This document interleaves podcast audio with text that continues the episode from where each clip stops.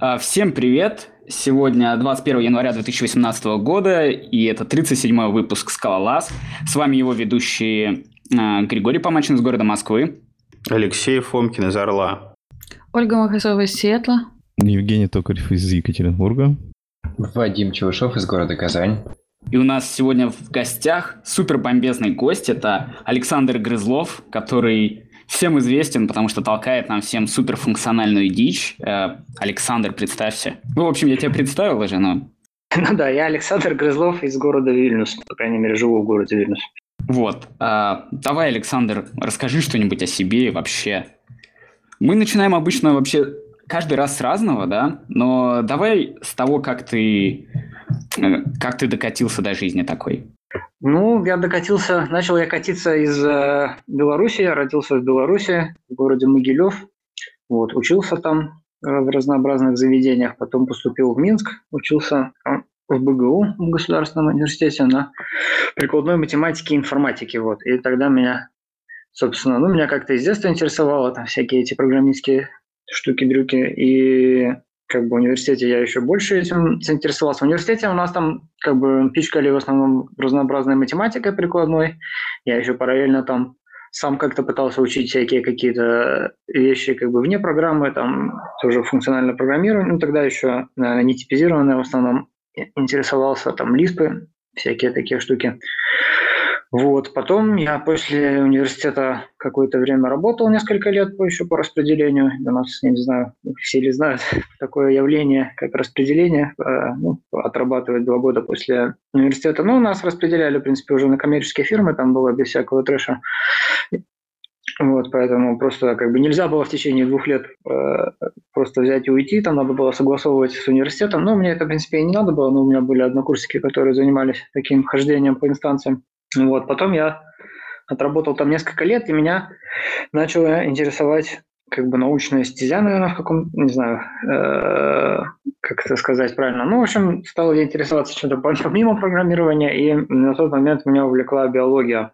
Вот, молекулярная биология, биохимия, системная биология, есть такое еще понятие довольно расплывчатое. И начал я искать, как бы совместить это программирование с биологией. В общем, докатился я до того, что начал подаваться в аспирантуры э, в Европе разные по теме биоинформатики и системы биологии. В общем, и в итоге меня приняли в мою эту заявку, одобрили в университет города Гента, в Бельгии.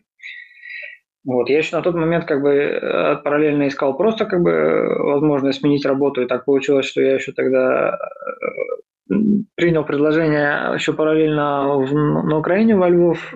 Я, там у меня друзья тоже поехали в фирму Global Logic. Вот. Есть, ну, до сих пор еще существует такая фирма Global Logic. И так получилось, что я как бы еще ждал ответа тогда из этой аспирантуры, но поскольку эти академические эти жернова мелют медленно, мне там все никак они не хотели признаваться, возьмут они или нет. Ну, в итоге я согласился на это предложение, и через пару недель мне пришло, что и, и, и добро из того предложения. В общем, в итоге получилось так, что я переехал во Львов, там отработал там несколько месяцев, потом сказал львовским работодателям, что, ну, так и сяк, не сложилось, и, в общем, и поехал в Бельгию заниматься как бы наукой. Э, вот, наукой я занимался почти три года, два с половиной года. Занимались мы там биоинформатикой. Биоинформатика вообще ну, понятие такое довольно растяжимое, особенно системная биология, особенно всякие приложения системной биологии. То есть, ну, вообще биоинформатика, как бы, это такое, какие-то вычислительные методы биологии, как правило, это какие-то там или молекулярные подсчеты, там какие-то, в принципе, это вот то, с чего я там начинал, у меня там был первый проект, это был подсчет э, как бы моделирования эволюции определенного белка, то есть надо было по его э, генетической последовательности там попробовать предсказать, как он свернется, как, какова будет его эффективность в свернутой форме, ну и попробовать как бы такой сделать эволюционную симуляцию э, посмотреть, как бы, как этот, э, э, как, как, как бы, если брать в качестве критерия эффективность вот этого белка в качестве фермента там определенного рода, то как он будет эволюционировать. Вот. Потом у меня с научным руководителем произошел несчастный случай, он свалился со скалы. Вот. Я тогда, я тогда, кстати, начал увлекаться скалой, и он свалился со скалы. Не знаю, есть ли в этом какой-то злой рок. А, Ну, общем- Денис Шабалин тоже скалолазанием занимается и стал писать на скале. Ну вот, да. А, И, в общем, из-за этого несчастного случая там год как бы у нас выпал с ним. То есть я там практически год занимался своими какими-то делами. Ну, не своими делами, а как бы какие-то пытался там этот проект тащить, но в одиночку как-то там у меня не очень получалось, поскольку у меня еще там не было никаких особых связей.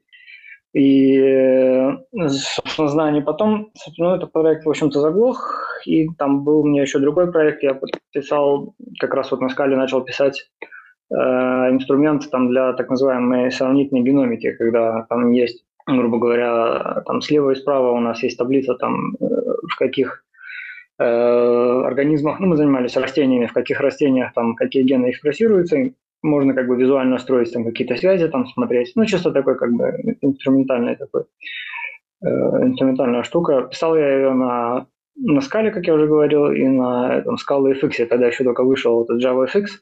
К нему там быстренько сделали на скале обертку ScalaFX. Вот, я там рисовал все эти гриды. Ну, в общем, в итоге из-за того, что у меня там как бы времени много пропало, как бы у меня там вообще энтузиазм к этому делу поугас, я как бы еще насмотрелся на именно наука, ну, как бы наука в разных областях по-разному, конечно, выглядит, но именно в биологии такая довольно конкурентная именно среда, то есть получается так, что часто после защиты э, как бы сложнее устроиться, чем, чем, чем если не защищаться, то есть э, поскольку есть этот кризис перепроизводства вот этих постдоков, как бы защитившихся аспирантов. Ну, в общем, в итоге как бы там по совокупности факторов решил это дело оставить, не защищаться. Вот, и вернулся в Беларусь. Какое-то время, э, там просто несколько месяцев сидел в Беларуси. Вот, потом я начал искать по каким-то смежным темам работу, там хотел что-то связанное с дата сайенсом, типа каким-то обработкой данных. В итоге нашел вот э, в Вильнюсе компанию. Ну, сначала я как бы работал удаленно из Беларуси, потом в Беларуси открыли офис, но я уже попросился, ну, поскольку у меня вот основная команда вся была здесь, в Вильнюсе, уже попросился переехать сюда, и ну, вот с тех пор занимаюсь вот этим как бы дата сайенсом, скорее даже дата инжинирингом, то есть вот какими-то этими обработкой этих данных, там те же кавки и все так далее, именно вот здесь в Вильнюсе. Слушай, а и не скучно тебе после такой движухи интересной? Да, нельзя сказать, что, в принципе, науки какая-то сильно интересная движуха. Но она как бы интересная в плане, как бы интеллектуально. То есть там именно вот следить там за какими-то статьями, то да все выходит. Но вот именно работа в науке, она, ну, такая очень рутинная. Особенно, тем более, ну, даже на самом деле, если брать там биологию, там есть разделение, да, на там этот, мокрую лабораторию и сухую лабораторию, да, там wet lab, dry lab. То есть мокрая – это те, кто там как бы ставят все эти биологические эксперименты, сухая это те, кто их потом обсчитывает. Как бы, в принципе, нельзя сказать, что ни там, ни там какой-то особый азарт присутствует в работе. То есть это довольно рутинная работа, там, или там ковыряние с этими пробирками, пипетками, как бы такое многочасовое требующее довольно аккуратности, чтобы там нигде не промахнуться, не перепутать. Ну, а в плане обработки тоже, в принципе, это просто написание скриптов, причем там скрипты эти, как правило, пишутся там, там чуть ли там не на перле, там, на шелл-скриптах каких-то там, там этим писком считается Fortran. Кстати, очень э, у один парень, который открыл для себя Fortran, и там он был прямо этим героем, потому что у него там все работало там на порядке быстрее, чем у остальных на шелл-скриптах. Вот. И просто, ну, запускаются на этих кластерах там таких тоже довольно старомодных все эти скрипты, которые там пытаются посчитать какие-то корреляции. Ну, как бы, то есть, как бы, если как бы вот интеллектуального плане, то да, оно, в принципе, интересно. Но нельзя сказать, что там какая-то прям движуха такая, которой нету в индустрии той же самой. А, ну, понятно. Биологи пошли на мокрое дело. А, слушай, и такой вот еще вопрос. А, смотри, вот скала, да, то есть, ну, известно, что ты любишь всякую а, зависимые типы, идрис, вот это вот все. Так почему же ты пишешь на скале, а не на логическом хаскеле?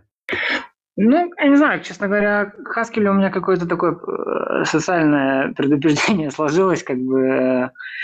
Э, ну, то есть я как бы начинал все это с университета, у нас, в принципе, основное было упор как бы на Java делали, потом после работы, после, ну, после университета я как бы работал, в основном это была там Java с небольшими вариациями. Поэтому я как-то уже к этому JVM так привык. Ну и как бы у меня был уже, когда я начал там интересоваться именно типизированным ФП, там, я там одно время с Акамом что-то развлекался. Вот, но когда уже я начал искать что-то такое профессионально, чем заниматься, то как-то был сразу логичный вывод э, скала. Не знаю, Haskell, ну, конечно, интересен, там вся тоже вся эта движуха ФП, там именно там, конечно, идет э, многом. Но не знаю, как-то у меня вот именно по, в социальном плане как-то э, всегда как-то Haskell там ассоциируется с каким-то таким этим э, нетерпимостью, там, сожги еретика, там, как бы только чистота, только хардкор. Не знаю, как-то меня не, атмосфера, наверное, не, не, не привлекла в нем. Слушай, а вот как так получилось, что вроде изначально ты сказал, что увлекался ФП в том или ином роде, это всякие лиспы там и так далее, а потом вдруг э, переключился на... Э, пошел в биоинженерию. Это просто такое рандомное было занятие, или ты как-то пришел к этому, исходя из того, что писал на лиспе, уж не знаю как? Ну, нет, наверное, лиспы, наверное, тут никак не были связаны. Ну, я, наверное, просто какой-то момент присытился именно чисто программистскими темами. Мне казалось, что это какая-то такая, ну, не то что оторванная от жизни, но какая-то такая, такая герметичная, замкнутая в себе э, отрасль, как бы, которая ну, не знаю, какой-то, в общем, был у меня кризис четверти жизни, я не знаю, как это назвать. В общем, ну, я стал как-то интересоваться, может, чем-то как-то, что-то связанное, э, в кавычках, с реальным миром. Ну, как просто, грубо говоря, попробовать что-то еще, то есть вот как-то в, в таком плане. Ну, я тогда еще э, кулинарией увлекался, как-то, ну, в общем, как-то так все сошлось, что у меня вот именно к биологии проснулся интерес. Кулинария это, да, хорошо. Ну, в плане там какие-то там эти биохимические процессы, там как-то начал интересоваться, там как там в еде происходит и так далее. Ну, это, конечно, такое все на уровне э, самообучения. Ну, вот как-то так оно все сложилось. А вот с Идрисом какое у тебя отношение? Потому что вот у тебя группа, э, паблик, э, короче, группа в э, Телеграме посвящена Идрису. Вот как ты к Идрису приклеился? Хотя вроде с одной стороны пишешь на скале э, и пришел с биоинженерии, а начинал с лиспов. Ну, опять же, как-то могу сказать, что был какой-то конкретный момент, когда я вот понял, что нужен именно Идрис. Как-то, ну, наверное, когда вот меня я уже было, пришло мне вторичное как это переключение интересов, когда я понял, что именно в биологии я, наверное, не чего-то такого сверхвыдающегося не сделаю. Ну и в целом, как бы, то, чем приходится заниматься, она довольно такая рутинная работа. Как бы опять вернулся уже в компьютер-сайенс, скажем так, и стал интересоваться э, какими-то вещами, связанными с Луной. Ну, меня всегда интересовало, вот еще, наверное, кроме биологии, у меня еще был всегда интерес, наверное, еще отчасти наследственный. У меня родственники, э, много кто с этим связан, к лингвистике и к логике. Э, и вот мне стало интересно именно в плане, если брать вот чисто компьютер-сайенс, вот как там можно как максимально выразительную какую-то логику где-то найти, то есть как можно вот именно с логической точки зрения. Ну и вот как-то покопался, покопался и вот обнаружил вот эту тему зависимых типов. И, собственно, ну, Идрис тогда, ну, он сейчас, наверное, был наиболее таким, как он позиционируется, по крайней мере, как практичным вариантом из этих всей небольшой плеядки этих зависимо типизированных языков, то есть они, как правило, все заточены либо там под какие-то чисто внутри компьютер-сайенсной штуки, то есть там язык для того, чтобы, грубо говоря, на нем прототипизировать другие языки, это вот, например, да, обычно так используется, либо там какие-то математические теоремы, там правила какие-то дискретные математики, это вот КОК используется. Ну вот, а Идрис, он как-то вот позиционировался как вот вроде как будто на нем можно делать какие-то системные вещи. То есть не сильно углубляться в эти дебри, но и в то же время что-то такое попробовать.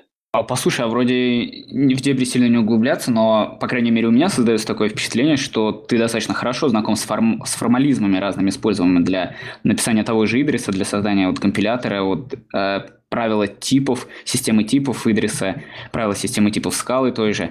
Э, Кок ты уже упомянул. А как вот, ну, у тебя такая вот богатая история получается, и мне вот интересно, ты начинал сначала пользоваться вот этими языками сложными, которые имеют всякие типы, или и потом ты уже начинал интересоваться формализмами, с помощью которых все это было построено, либо ты все это вместе как-то делал? Ну, наверное, как-то частями, наверное, где-то чуть-чуть теории почитаешь, чуть-чуть... Ну, как бы, конечно, все равно в какую-то более-менее картину начинает складываться, когда все-таки этим пользуешься, потому что по, на одной теории как бы все-таки до какого-то момента доедешь, а дальше уже ну, нету интуиции, как бы, как, как это все срабатывает. Когда ты уже там какой-то код начинаешь писать на этом всем, уже становится хотя бы примерно понятно, к чему это все было, к чему были все эти многостраничные рассуждения. Ну, то есть, да, наверное, где-то сначала заинтересовался теорией, потом как бы начал чуть-чуть заниматься практикой, потом дочитывать теорию дальше, как бы вот такой итеративный такой процесс. Это круто на самом деле, вот. А может, что-нибудь подскажешь, то есть э, нашим слушателям, может быть, э, какие-то теоретические книги, которые попроще. Ну, я, например, люблю именно попроще, что-нибудь там э, для имбецила написанное. Ну, вот очень хорошая книга, которую я, кстати, начал одно время портировать на Эдрис, Software Foundations, то есть основы программного обеспечения. Она написана там целой пачкой авторов и как бы еще до сих пор дописывается. Там используется как бы кок, но там все довольно так ну, разжевана. То есть, она, не знаю, может быть, мне, то, мне одно время самому казалось, что я как бы эту книгу там уже слышал несколько лет, и как-то мне казалось, что там какие-то такие дебри, но на самом деле вот начал ее там читать одновременно, переводить. Там все как бы очень таких ну, практически с азов написано, то есть там, там полиморфизм там только появляется там в какой-то третьей или четвертой главе. То есть они там все так, сначала там какие-то простые типы данных, как они там соотносятся с логикой, там потом потихоньку вводят там все эти э, зависимые конструкции, потом только там списки, потом только они говорят, что вот оказывается списки могут быть полиморфными. Ну и так вот плавно-плавно они очень довольно наращивают. Вот, это, ну, и, ну там, да, там кок, опять я же говорю, как я говорю, я уже начал писать там где-то десяток глав, сделал перевод на Эдрис, но там, конечно, довольно все сырое, то есть там переведены в основном именно сам код, а текст там еще надо редактировать. А, еще, ну, как бы э, другая книга, в которой тоже в этой теме все разжевано, это вот э, свежая относительно книга Брэди, ну, автора Идриса, Type Driven Development, э, то есть разработка, двигаемая типами. Э, там тоже довольно все как бы с азов рассказывается, то есть там, в принципе, даже если человек там знаком с какими-то э, хаскелеобразными делами, то там, наверное, первые три книги можно пролистать за пару минут буквально, потому что там все очень так э, тоже с азов все вводится. Но потом потихоньку там тоже начинаются все-таки зависимые конструкции, там какие-то такие попытки простенькой верификации. То есть, ну, вот такие две книги, наверное, я бы рекомендовал. Так, ребят, какие у вас вопросы есть? Ну, я думаю, надо спросить, э, как бы, ну, то есть мы предысторию, по сути, услышали. Надо спросить, чем же э, Александр сейчас занимается и как бы, ну, с чем вот именно последний, там, не знаю, год-два связана его основная деятельность, то есть остался ли он заниматься вот этой э, биоинформатикой или чем-то другим стал заниматься, в общем, вот так, наверное. И самый вот такой вопрос хочу спросить, это, а, ну вот после того, как ты прошел вот этот путь, и не пытаешься ли ты привнести весь вообще свой, ну вот что-то э, все на зависимые типы там взять, например, по хардкору написать, либо стараешься держать какой-то баланс в этом деле? Э, ну, по, по, по порядку, наверное, начну. Ну, я, наверное, упоминал, но, может, не, до конца четко э, как-то рассказал. Ну, нет, я как бы уже не занимаюсь э, биоинформатикой, то есть как бы от биоинформатики у меня вот осталось как бы общий интерес к вот этому data science, к машин лернингу, но вот именно биологическим. Ну, как бы я интересуюсь там какое-то свободное время, ну, там что-то, если связано с медициной, там с той же кулинарией, какие-то такие, какие-то отдельные приколы там почитать, но уже так, как раньше, там, из запоями я эти биологические статьи не читаю, как бы немножко от этой темы отошел. А в плане, чем я занимаюсь профессионально, да, я уже говорил. Ну, в принципе, я занимаюсь, э, ну, я не говорил, наверное, нет. Э, я занимаюсь э, рекламой, то есть фирма у нас занимается рекламной аналитикой, то есть фактически мы берем там эти показы рекламные пытаемся там строить по ним какие-то предсказания, что там какому юзеру показать, что ему понравилось, что не понравилось. Ну, конечно, в этом пакетном режиме там. Ну, вот именно как бы наш этот под, под отдел, под командой занимается именно вот дата-инжинирингом. То есть мы берем Э, там у нас есть та же Kafka, Flink, там еще какие-то там ряд инструментов, и мы там из них строим вот эти пайплайны, которые скармливают эти данные вот этим моделям статистическим. Это вот именно в профессиональном плане. В плане зависимых типов, ну, как бы так, наверное, серьезно я этим стал заниматься там последний год-полтора. Ну, как серьезно, то есть уделять как какое-то время этому.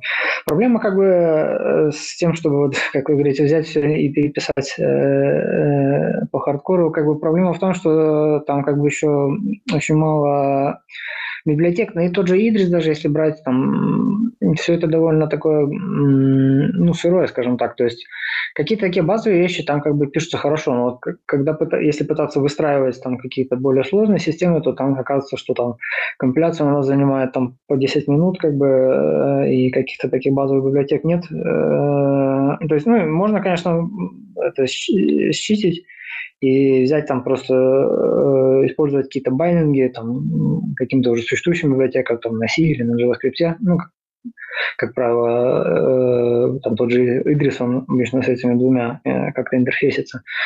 Но если вот именно хочется вот зависимых типов везде, то нужно начинать как бы с самого нуля. То есть э, я вот, например, одно время занимался э, написанием библиотеки для, для бинарных чисел. То есть, э, э ну, там в тех же зависимых типах, как правило, Э, числа унарные, да, то есть э, там 0, 1, 1 плюс 1, 1 плюс 1 плюс 1, то есть как бы числа, которые занимают э, ну, место пропорционально своему значению, как бы не очень эффективно, но достаточно просто доказывать какие-то вещи про них. То есть если, ну, если хочется чуть-чуть что-то более эффективное, чтобы у нас все алгоритмы работали там как-то логарифмически, а не линейно, то нужно переходить к бинарным числам, а тогда удваивается как бы сложность доказательств. То есть я вот, э, спортировал там сколько базовую, грубо говоря, арифметику, там сложение, деление, возведение в степень, там сдвиг влево, сдвиг вправо, какие-то такие теоремы о взаимодействии вот этих простых операций. У меня там получилось весь этот код, он что-то там в районе там 14 тысяч строк или что-то такое, там довольно такое тяжеловесно это все выглядит и компилируется тоже там не одну минуту. Вот, поэтому, а это только как бы самая база. Если брать, пытаться моделировать какие-то более сложные вещи, это как бы будет еще все сложнее и сложнее. Ну, как бы я не говорю, что это не надо делать, э, или, скажем так, что это невозможно сделать, но это все как бы занимает время и силы, то есть нужно потихоньку-потихоньку что-то пытаться в этом области. Вот э, еще как бы интересная штука. А, ну, как бы э, у тебя вот именно очень глубокие знания а, вот, ну, в функциональном и программировании зависимых типов. Наверняка на практике это как бы ну, нужно как минимум не каждый день. Как вот как бы тебе удается вот э, как бы сохранять э, связь э, именно с практическим применением. То есть, что как бы, ну, то есть обычно можно просто так сильно разделить, что вот типа есть то, что ты как бы занимаешься изучением, например, в свободное время всяких таких интересных штук, а на работе там, не знаю, пишешь э, на питоне, например. Вот. А я так понимаю, у тебя получается как бы временами связывать как бы вот эту всю теоретическую базу с практическим применением. Вот мог бы ты немножко рассказать о том, а, каким образом вот именно удается в, там в команде протолкнуть вот эти идеи в какие-то моменты или а, найти какие-то как бы не, не, ну, не, достаточно необычные для, как бы, может быть, я не знаю, конечно, может, у вас команда вся такая, как бы, подтянутая, сильная, и, может, именно поэтому и удается как-то это при, применять. Вот, то есть, мне вот интересен вот такой аспект. Ну, э, в принципе, ну, как бы надо начать с того, что я как бы работаю в команде, которая, как бы, по крайней мере, называется, позиционируется как типа research, там research and development, то есть мы как бы уже по своему этому определению там должны заниматься какими-то такими экспериментальными вещами, но, как я уже говорил, мы работаем, по сути, над дата-инжинирингом, то есть мы как бы то есть, ну, обычно под ресерчем в, том, в этом плане поднимается именно вот machine learning, там, data science, как бы, а поскольку мы занимаемся такими более инфраструктурными вещами, то как бы вот мы, по крайней мере, я так это проталкиваю под, под таким соусом, что вот у нас тоже как бы research, но как бы с другой стороны, то есть он не там не, не статистический, а вот такой языковой. Немножко research. В плане команды, ну, команда у нас небольшая, у нас сейчас там четверо человек, как бы, ну да, у нас как бы в эту команду, как правило, не то, что мы там специально набираем, но как-то так попадают люди с какими-то такими интересами, тоже такими э, разнообразными. То есть вот у нас как бы глава нашей команды, он э, PhD по физике теоретической, там по теории струн, э, он защищался в свое время, но после теории струн он как бы бросил физику и очень увлекся темой именно грубо говоря, девопса, то есть ему очень интересно э, там как заниматься там вещами типа баз данных, там докеров, контейнеров, там каких-то процессорных э, оптимизаций, то есть вот как такое тоже человек интересно так переключился с одного на другое. Ну, как бы он, он там не до конца иногда там все понимает, там какие-то такие же а, функциональные вещи, но он как бы не сильно препятствует, то есть ему тоже интересно в какой-то мере. Там у нас периодически там проводятся эти как-то knowledge sharing сессии, когда там мы там друг другу рассказываем про теоретическую физику там, или про зависимые типы. Вот поэтому как бы все более-менее представляют, кто в какой области силен. Ну, как-то так. А именно в плане работы, ну, то есть там дата инжиниринг тот же, у него там есть как бы какой-то круг подходов, там, как правило, это какие-то стримы, там, какие-то вещи. Ну, поэтому просто э, ну, мы там берем там тот же Monix, там тот же э, FS2 сказать стримы, и там на них пытаемся что-то рисовать, то есть какую-то ограниченную модель, э, которая у нас применима, там пытаться, пытаемся ее, э, в нее привнести как бы вот эти все функциональные штуки. Хотел вставить ремарку. У меня один знакомый физик, э, ну, как знакомый, хороший друг, он, э, значит, э, сказ... как-то однажды ворвался в кабинет и сказал, что это самая квантовая механика похожа на теорию массового обслуживания. Вот. Что он почитал про теорию массового обслуживания, это вообще квантовая механика. Может быть. Ну, а Я что, не знаю, собственно что говоря? это за теория. Ну, ну, короче, а что, теория массового обслуживания? Ну, это, это, короче, математические модели для массового обслуживания. Вот. Ну, и, собственно говоря, вот всякие кубернетесы и все остальное, наверняка они как бы, ну, про это. А, ну, как бы можно все это натянуть, да, на выразить наверняка с помощью а, тех инструментов, которые предлагает теория массового обслуживания. Но это я так, чисто спеку... По-английски, спекулирую. По-английски, по-моему, называется теория очередей, типа queuing theory. Ну, да, да, да, точно, точно, queuing теория, теория, точно. Так, ну что, господа, а, переходим дальше к химисту, или у нас еще есть что-то? Ну, раз молчат, то... Эм, Александр, давай, короче, дальше. Э, расскажи нам, если ты, конечно, готов, про химиста и про вот этот их проект Карри Говард. Ну, про химиста, в принципе, такая штука, которую я э, не могу сказать, что я этим пользовался конкретно, поэтому тоже у меня знания немножко теоретические в этой области. А, пишет, кстати, это, это, кстати, во множественном числе, наверное, не совсем правильно говорить. Это, пишет это один человек, кстати, насколько я знаю, русский по происхождению, э, Сергей Виницкий его зовут. Насколько я знаю, он какой-то профессор где-то в США. Э, вообще довольно интересный как бы сам по себе человек. А у него несколько лет назад он, насколько я знаю, ну, я видел, э, написал книгу по линейной алгебре, такую довольно прикольную, э, э, называется «Линейная алгебра через внешнее произведение». То есть там используются, грубо говоря, там какие-то такие тензорные э, всякие исчисления, ну, такие довольно продвинутые какие-то штуки, чтобы объяснить как бы такие более базовые линейно-алгебраические подходы. Ну, там как бы оказывается, я тоже эту книгу не могу сказать, что я осилил до конца, там начал ее читать, но там как бы оказывается, что как бы все очень красиво, элегантно выходит и обобщается там на всякие многомерные случаи. В общем, если кто интересуется э, темой линейной алгебры и чувствует, что ему не хватает каких-то математических сложностей, то вот интересная книга. Э, он пишет, ведет блог, по-моему, на английском, где часто описывает уже всякие какие-то прикольные штуки из математики и компьютер-сайенс. По-моему, даже в живом журнале я могу потом попробовать найти эту ссылку. Э, и вот несколько там, месяцев или даже там, год назад он вот, э, вдруг заинтересовался темой э, исчисления процессов, да, то есть я, я, я, кстати, когда занимался еще биоинформатикой, тоже меня интересовала эта тема в плане использовать его для тоже моделирования каких-то биохимических процессов. Но вот идея у меня так и не взлетела, не дошли до нее у меня руки. Но смысл в том, что вот у нас есть грубо говоря, э, акторная модель, да, там есть какие-то штуки, которые обмениваются сообщениями, вот, но на самом деле это как бы только одна из возможных моделей, их там целая э, куча этих разных формализмов, и они как бы в целом все называются э, процессов или исчисления процессов. И э, да, как я говорил, существуют разные много разных вариаций. Вот одна из них это так называемое э, исчисление join, join calculus, не знаю, как по-русски правильно.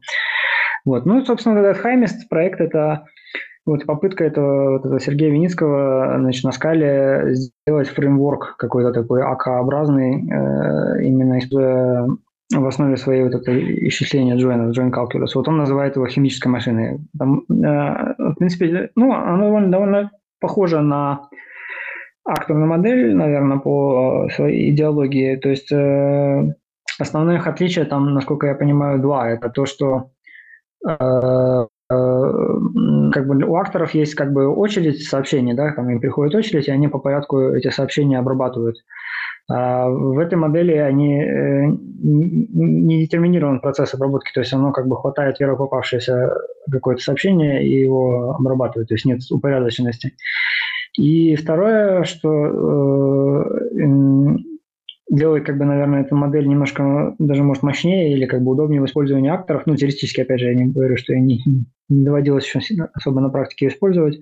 Это то, что э, ну, акторы обрабатывают одно сообщение, то есть оно приходит, они его обрабатывают. А как бы э, вот фишка именно этого join calculus, вот именно почему join, то есть join – это набор сообщений, то есть э, вот этот процесс, он, э, можно задать ему на вход, э, что он должен получить не одно сообщение, а сочетание сообщений определенное. То есть там вот в этом хамисте используется просто значок плюс. То есть такое-то сообщение плюс такое-то, плюс такое-то. Там. Ну, их можно несколько штук подряд э, склеить. Вот какой-то, когда вот такой вот join этих сообщений соберется, когда, он увидит, когда вот процесс увидит, что у него есть два вот этих сообщения, только тогда он начнет обработку.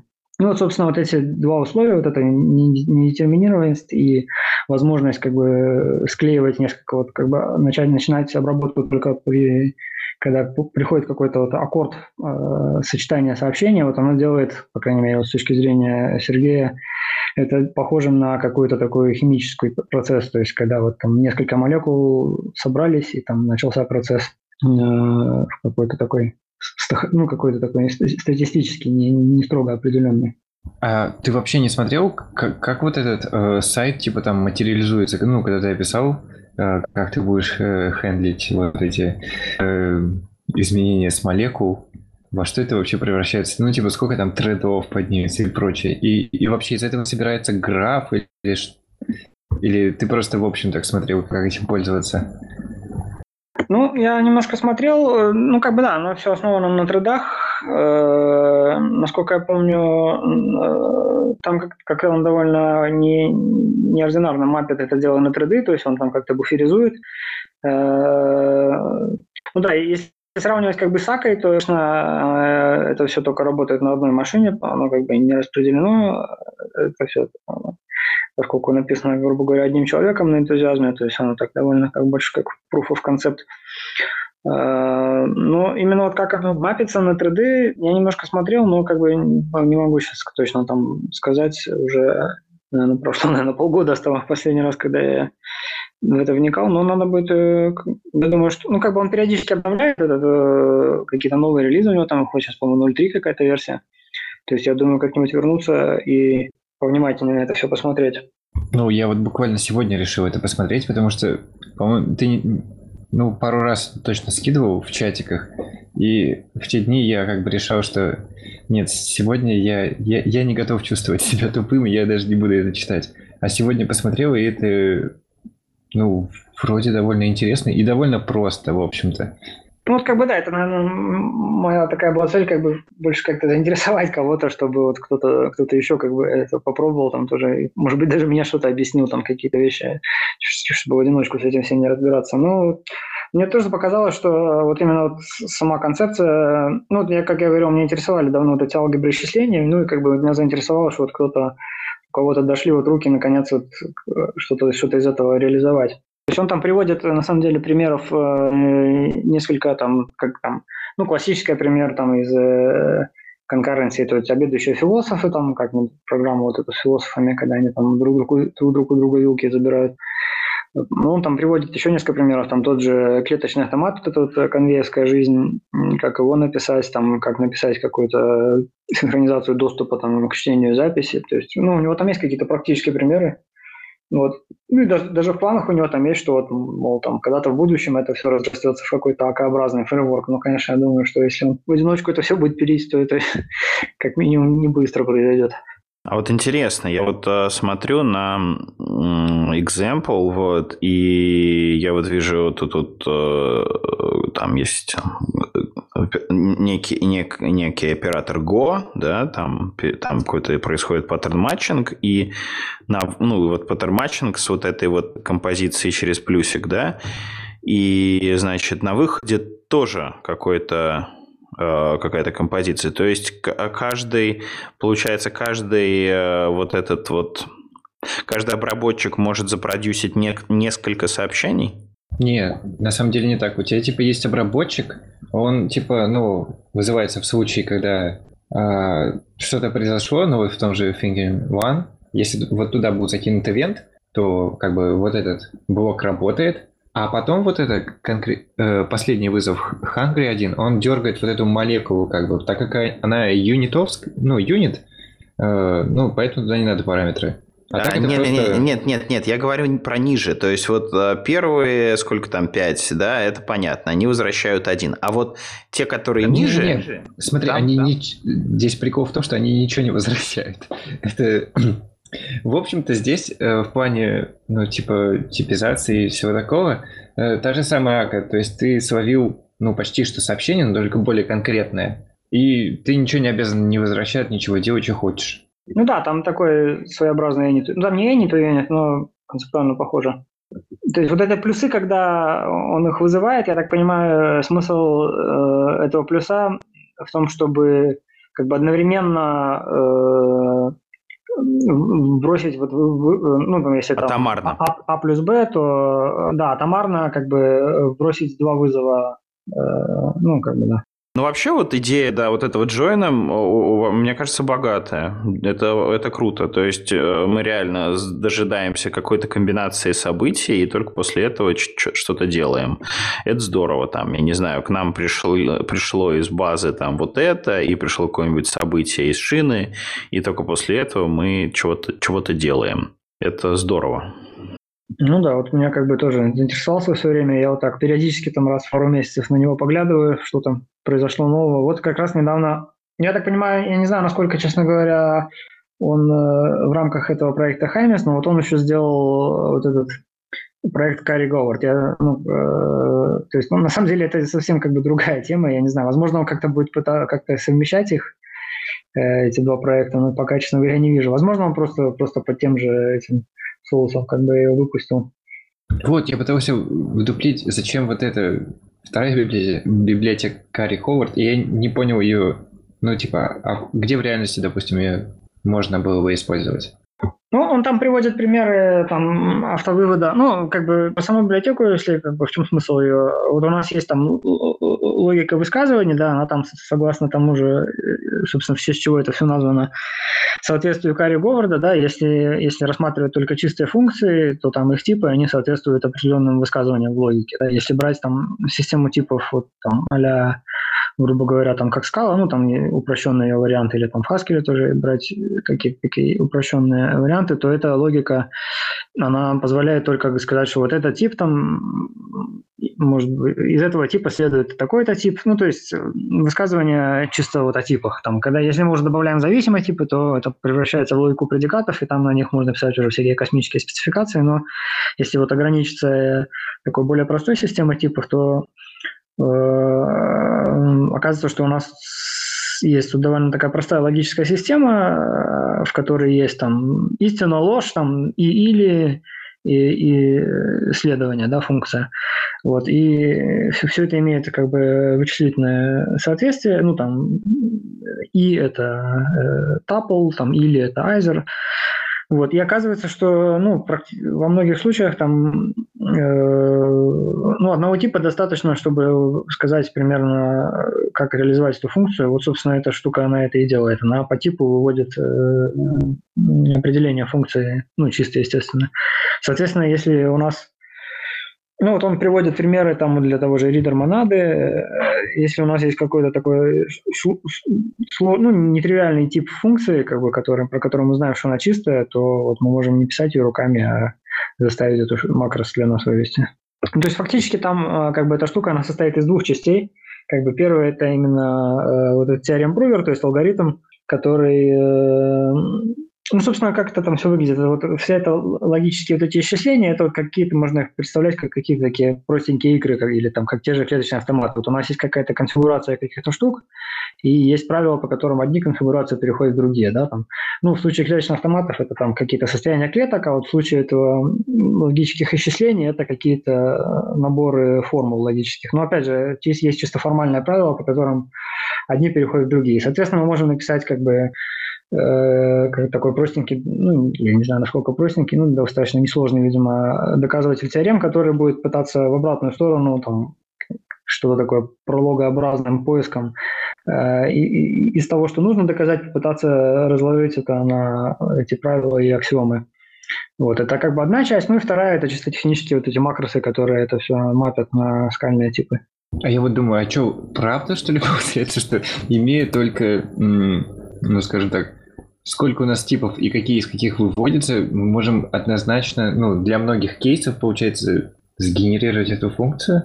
Ну, как бы про это существует как бы целая индустрия э, вот этих конструктивной математической логики, то есть они там эти люди, э, они как бы занимаются вот именно поиском как бы фрагментов вот этих логик, которые разрешимы, то есть для которых э, существует алгоритм, который однозначно говорит, там, да, эта формула верна, потому что можно разложить на то-то и то-то, или нет, эта формула не верна, потому что там мы попадаем в бесконечный цикл или еще в какую-нибудь ерунду. То есть, э, ну вот именно вот если брать вот это вот э, какое-то переменное э, и, или и следствие, то как бы да, оказывается, что мы всегда можем найти. Ну, там это все, конечно, осложняется вот понятиями типа вот, индуктивных типов. Ну, там те, тот же optionizer, это уже немного усложняет нам жизнь. Вот у, у него в этом Карри Говарде существует... Э, э, кстати, посмотрите, если интересует э, презентацию на YouTube, он там в репозитории у него есть ссылка, но он там довольно доходчиво объясняет, как бы, как это все работает. Но смысл в том, что если у нас, например, есть тот же option, то мы, грубо говоря, всегда можем, если у нас он на выходе этот option, мы можем всегда возвращать тупо нам, да, всегда. То есть это будет валидная реализация функции. Поэтому у него там есть как бы эвристические правила, что если существует несколько Э, если мы как бы из-за того, что вот у нас есть вариантные вот эти типы, получили несколько валидных реализаций, то выбирается та, которая игнорирует наименьшее количество аргументов. То есть, грубо говоря, та, которая всегда возвращает нано, она все свои аргументы выбрасывает, она как бы по этому критерию у него отпадает. Вот. Э, ну, опять же, как бы это все ограничивается только чистыми функциями. Как только у нас там начинаются какие-то эффекты, это все, естественно, сразу теряет разрешимость и Э, то есть для каких-то таких только простых как бы, случаев работает. То есть получается, если случай, когда вот теорем Пройер он нашел какой-то, э, ну, находит, ну, то есть какая-то неоднозначность в разрешении, то используются какие-то евристики и тому подобное, да, и все приходится делать скидку на то, что э, приходится, ну, как-то руками подталкивать Пройер, чтобы доказывать что-то. Ну, или руками, ну, руками это, конечно, ну да, в конечном счете, видимо, руками, но, как правило, вот именно индустрия этих теорем-пруверов, она как бы занимается вот именно поиском каких-то этих эвристик красивых, э, работающих. То есть, ну вот конкретно вот для случая вот этого э, вот Карри Говард, это интуиционистской логики высказываний, то есть он говорит, что там в его практике, ну, не знаю, насколько, честно он много этим вопросом занимался, но То есть он говорит, что вот эта эвристика, как бы э, потеря информации, она как бы работает довольно хорошо. Ну, то есть он такой вот взял, вывел и говорит, что, ну вот, э, возможно, короче, вот та эвристика, которую мы подобрали, она удовлетворит, э, ну, будет удовлетворительной. Ну, да, да. Ну, как бы эвристика, она по своему определению, она... Ну да, она такая. В общем, замечательная на самом деле. А я как раз вспомнил, у нас было пару дней в чатике, когда э, кто-то спрашивал, как заимплементить функцию, которая там типа э, string э, future, и из нее вывести там future от функции string to int. Я подумал, применение есть у этой штуки. Ну, вот проблема именно вот, что фьючеры и прочие штуки, они полиморфные, и это уже как бы ломает э, немножко эту концепцию, потому что там э, нету вот понятия вот полиморфизма в этом. Ну, то есть есть, видимо, какие-то другие фрагменты вот этих логик, которые учитывают полиморфизм, но для них наверняка там будут какие-то другие ограничения. Вообще, ну, эти проверы, да, это довольно такая э, тема обширная, там, в принципе, вот люди там весь 20 век там на бумаге сидели, пытались эти какие-то пруверы. То есть, в принципе, вот, например, вот этот прувер, который у него используется, он там был придуман там каких-нибудь, там, не знаю, 50-х, 60-х годах, то есть чисто люди на бумажке э, доказали, что вот там такой-то фрагмент логики, он там разрешим таким-то методом. Вот. А, ну, в целом там как бы много всяких нетривиальных вещей. Например, если брать пруверы для там, зависимых типов, ну, даже не, не говоря про зависимые типы, просто если у нас есть, например, арифметическое выражение, да, вот у нас есть числа, у нас есть, мы можем сравнить два числа и сказать, они равны, там, или одно больше, одно меньше, мы можем их складывать, Э, и можем их умножать, то э, оказывается доказано, что с умножением не существует алгоритма, который может автоматически произвольно вот такую арифметическую формулу, даже без деления, без ничего, просто вот сложение, умножение, равенство, неравенство и числа, и все. Э, и вот умножение уже делает этот фрагмент логически уже неразрешимым. То есть нам нужно отказаться от умножения двух численных переменных, и, и, и если, если мы ограничим только, ограничимся умножением только на константу, э, то оказывается, что э, вот эта штука, она разрешима, называется арифметика Присбургера. Но тоже для нее, э, например, известно, что она там в худшем случае от алгоритма он дважды экспоненциален по сложности. Вот, поэтому как бы поиск вот этих фрагментов, как бы и там поиск этих алгоритмов, это как бы говорю, это прям целый свой мир. Да, ну на самом деле, помню сам, когда только начинал, ну, первый раз э, трогал нетипизированную лямбду, на самом деле мне уже кам-машина была нечто таким, ну, э, необычным, а тут прям оказывается, что вот за этим стоят целые какие-то невероятное количество людей, и тому подобное. Ведь э, когда даже э, начинаешь изучать обычную, например, лямбду не типизированную, а потом переходишь в типизированную, там забавный факт стоит за том, что э, математики просто поняли, что они не понимают, что у них вот в лямбде вот у них не типизировано все, и они решили придумать такие идентификаторы, которые бы специфицировали тип э, значений каких-то, и вот отсюда все пошло-поехало у них. Ну да, ну как бы это все, грубо говоря, вот если брать именно вот теорию типов, то это все можно считать разделом математической логики. Соответственно, все вот эти теоремы э, там Гёделя, Лёба и там куча разных людей, как бы они все там оказываются применимы. Че, пойдем дальше? Давайте. А, мы карточки, кстати, забыли двигать. А, точно. Мы ну, поправим, поправим тайминги. Ну ладно, тогда, что ж, переходим тогда дальше к Дотте уже Александра мы, в общем-то, насилуем по полной в этот раз. Так что, расскажи, может быть, нашим случаем. У нас не было, мне кажется, такого выпуска, полностью посвященному Доте.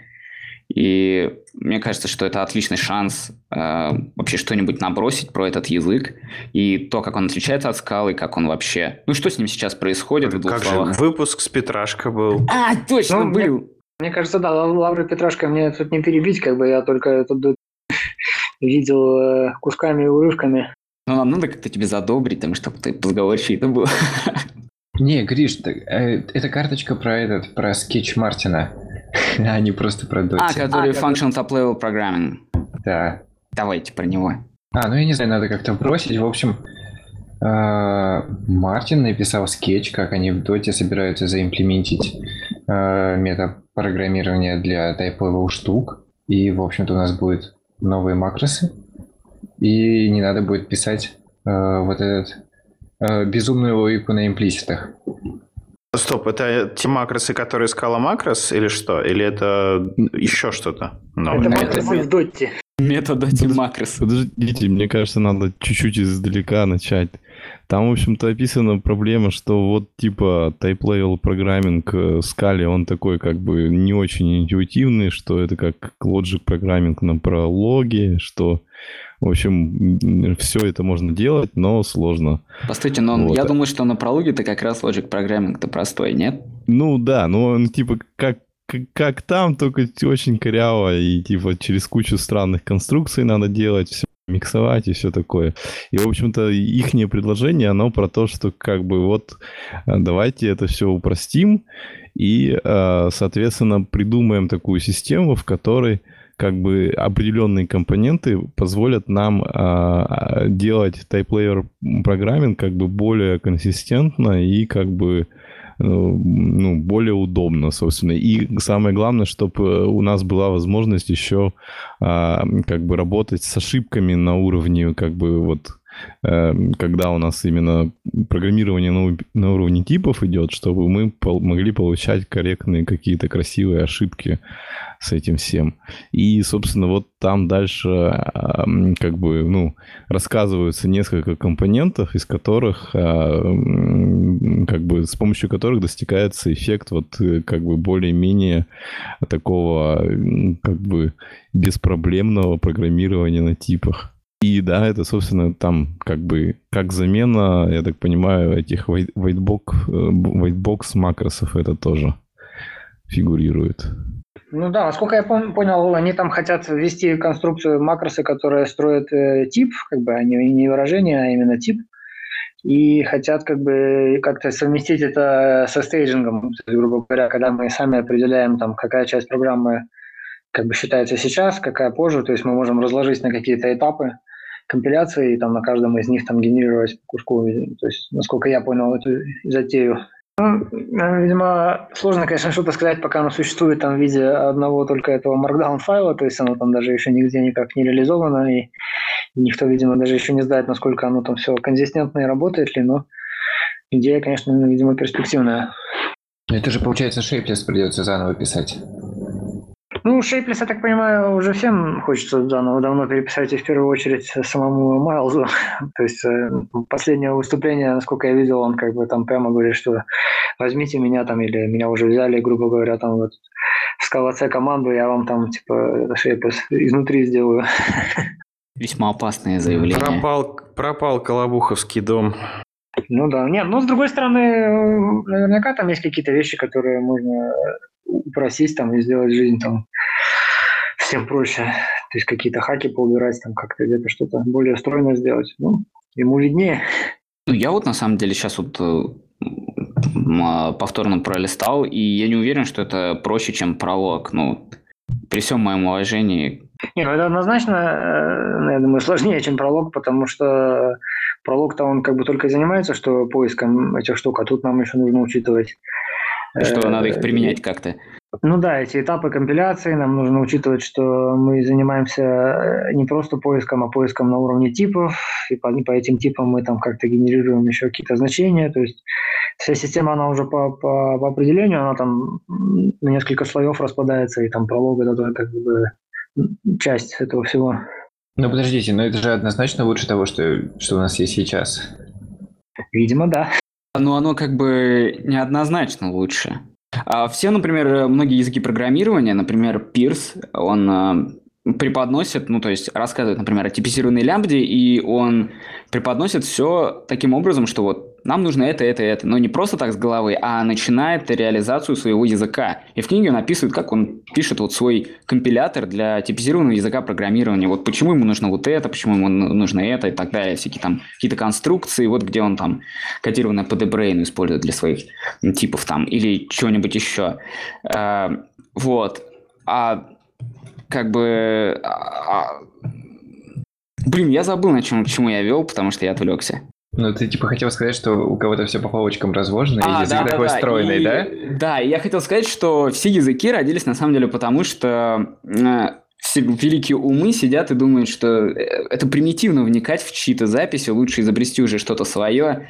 Ну вот. Фатальный недостаток, так называемый. А, да, именно так вот рождается вот это великое множество всех языков. И в некоторых случаях действительно проще изобрести что-то свое. Э, это и показательно, это и позволяет там расширить горизонты сознания. Но как бы фактически решая одну проблему, они создают дополнительные проблемы, и так всегда. Ну, иногда оказывается, что как бы если нагромоздить как бы несколько э, этих решений, то вдруг оказывается, что это там рикошетом как-то решает еще как у вас каких-то проблем. То есть, собственно, в этом весь research в computer science е, он так и состоит по большой части, что вот мы там э, возьмем это и это, и оказывается, что вот это нам больше делать не надо. Ну да, потому что вроде как все гораздо проще стало, да, но compile time в любом случае у нас будет в 30 раз дольше. Ну, это уже, как говорится, инженерная задача. Ну, подожди, но, по крайней мере, теоретически его можно будет тюнить, ну, хотя бы для этих случаев. Я бы, я, бы, я, я, я бы не стал так громко говорить, вот, ну, то есть, в принципе... Да, э, что кто-то будет тюнить скорость компилятора Scala, да? Нет, в принципе, вот э, когда есть какой-то пейпер, да, там какая-то есть э, система типов, есть какой-то язык описанный, то э, чисто прикладной момент э, использования вот этого языка, он часто остается за кадром, и когда вот говорят, ну, хоть и говорится, что это уже инженерная задача, да, но часто вот эта инженерная задача, она даже больше, чем больше э, требует сил, чем вот этот весь пейпер. Ну да, безусловно, всегда это, как бы детали реализации оставлены в качестве упражнения. Ну да, ведь они же очевидны и скучные. Так, ну что, мы тогда заканчиваем с компиляторами. А, Женя, тогда вам слово. Угу. Так, в общем, э, там всем известный Ли Хаойи написал очередную статью про билд-тулы. Вот. И на этот раз он как бы попытался разъяснить, э, как бы, ну, что нужно сделать, чтобы build тула была как бы чисто функциональной. Вот. И, собственно, там такой как бы рассказ о том вообще, какие вещи должны менеджиться build тулой, э, то есть там от того, что там генерация ну, код из протофайлов, и что и там JavaScript генерится, что надо там архивировать что-то, что-то скачивать, что-то э, статически анализировать, то есть как бы описаны все вот типичные задачи, которыми занимается билтула, и как бы э, дополнительные вещи вроде кэширования и, и, или парализации. Вот. И, собственно, он показывает, что, по сути дела, э, вот эти вот все задачи и, их зависимости, они э, ложатся на направленный ацикличный граф, вот, и, соответственно, как бы, если мы хотим, ну, делать как бы чисто функциональную такую тулу, то нам надо вот каждый этот стейт описывать как чистые функции, и, соответственно, там возникают сложности э, из разряда, а что делать с кэшированием, например, вот, и, собственно,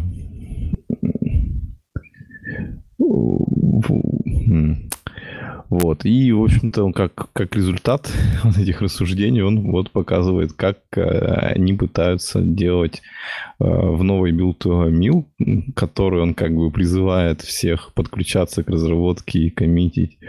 А, как бы, как они это реализуют там. Вот, собственно, статья про это.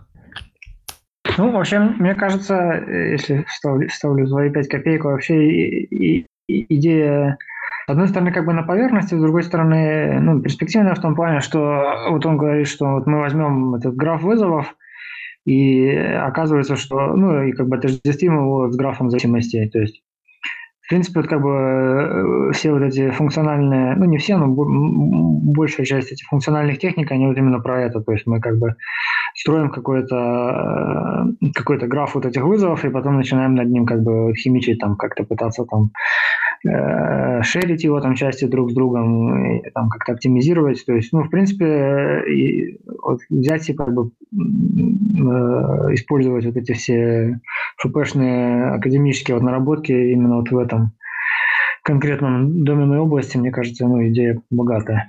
А я вот как-то пропустил я эту статью просто наискосок, быстро прочитал, и я не увидел. А почему, почему все-таки он заявляет, что это функциональные программы? Ну, то есть до, до этого, ну, то есть, по-моему, любая build она делается э, на базе то, что ты таски собираешь граф и вычисляешь, ну, в какой последовательности тебе чего выполнять. Ну, у него как бы именно фишка в том, что можно взять э, все FP-шные дела, вот там, типа функции высшего порядка, и как бы под эту гребенку подогнать. И тем не менее его проект билдится с BT. Ну, надо же с чего-то начинать. Не, на самом деле он... Я в прошлый раз говорил, что он там используется. Внутри вообще не используется SBT. То есть из, Зачем он используется SBT? Потому что первый build же тебе надо где-то сделать, вот этот Mill собрать, чтобы им пользоваться. Ну, до а, бутстрапа. Ну, он уже забутстраплен по, по факту. Ну, вроде как мне, как мне это последний раз я трогал. Он забутстраплен, но нигде еще не выложен вот этот Mill 001, чтобы им пользоваться. Ну, то есть на той же там CI запустить, все, всякое такое. Чем-то надо собрать его, чтобы проверить, что он работает. А есть где-нибудь а есть? пример вот этого билд-файла, который будет использоваться для Mill а?